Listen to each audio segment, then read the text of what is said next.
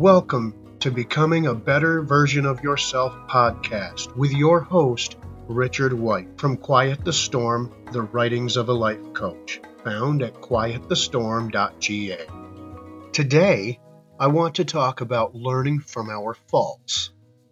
The mistakes we make, whether large or small, do not define us. However, it is how people look at us and view us. How can we change that or become a better version of yourself? A couple of quotes to bring to mind are I tell you one thing if you want peace of mind, do not find fault with others. Rather, learn to see your own faults. Learn to make the whole world your own. No one is a stranger, my child. This whole world is your own. Easily seen in the fault of others, but one's own fault is difficult to see. We broadcast others' faults, but try to conceal our own, like a cheat or a hypocrite. From Buddha. For today's exercise, I want to concentrate you on looking at your faults to do that, we have to first acknowledge our errors. So often, leaders say things like, I'm sorry you felt that way, or it's unfortunate it didn't work out. But blaming other people or minimizing your responsibility isn't helping to anyone.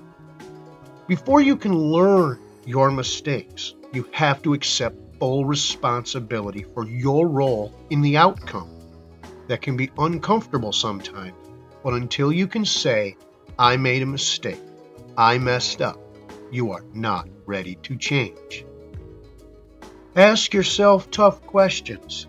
While you don't want to dwell on your mistakes, reflecting on them can be productive. So ask yourself a few tough questions. What went wrong? What could I do better next time? What did I learn from this. And write down your responses, and you'll see the situation a little more clearly. Seeing your answers on paper can help you think more logically about an irrational or emotional experience. Make a plan. Beating yourself up for your mistakes won't help you down the road. It's important to spend the bulk of your time thinking about how to do better in the future. Make a plan that will help you avoid making the same or similar mistake. Be as detailed as possible, but remain flexible since your plan may need to change. Whether you find an accountability partner or you track your progress on a calendar, find a way to hold yourself accountable. Keep in mind that what works for one person might not work with someone else. Make it harder to mess up. Don't depend on willpower alone to prevent you from taking an unhealthy shortcut or from giving into immediate gratification. Increase your chances of success by making it harder to mess up again. As a coach, I've worked with people who have found some creative ways to become more disciplined. I once read about a woman who blew her budget every month because she shopped online late whenever she was bored.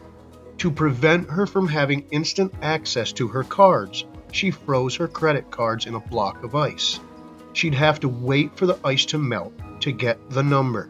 Whenever she found herself trying to thaw the block of ice, she would pause and realize how ridiculous the situation was, and she'd stop short of spending the money she did not have.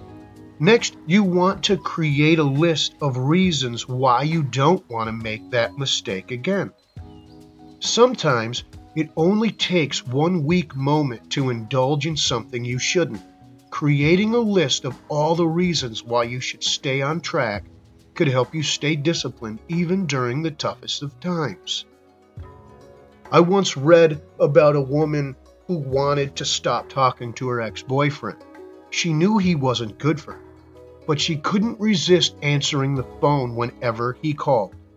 She created a list of all the reasons why she shouldn't talk to him. It was bad for her mental health. They were toxic together, etc. She laminated the list and taped it to the back cover of her cell phone. Whenever he called, she'd turn her phone over and begin to read over the list. It helped her to resist the temptation to answer the phone. Self discipline is like a muscle. Each time you delay gratification and make a healthy choice, you grow mentally stronger. Let's move forward with your newfound wisdom. Sometimes mistakes aren't just one big blunder. Instead, they're a series of little choices that lead to failure. So pay attention to your errors, no matter how big or how small they might seem, and recognize that each mistake can be an opportunity to build mental muscle and become a better version of yourself. Thank you so much for listening to Better Version of Yourself podcast today, and I will close with this.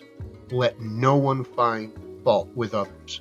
Let no one see the omissions and commissions of others, but let one see one's own acts done and undone. Have a wonderful rest of your day.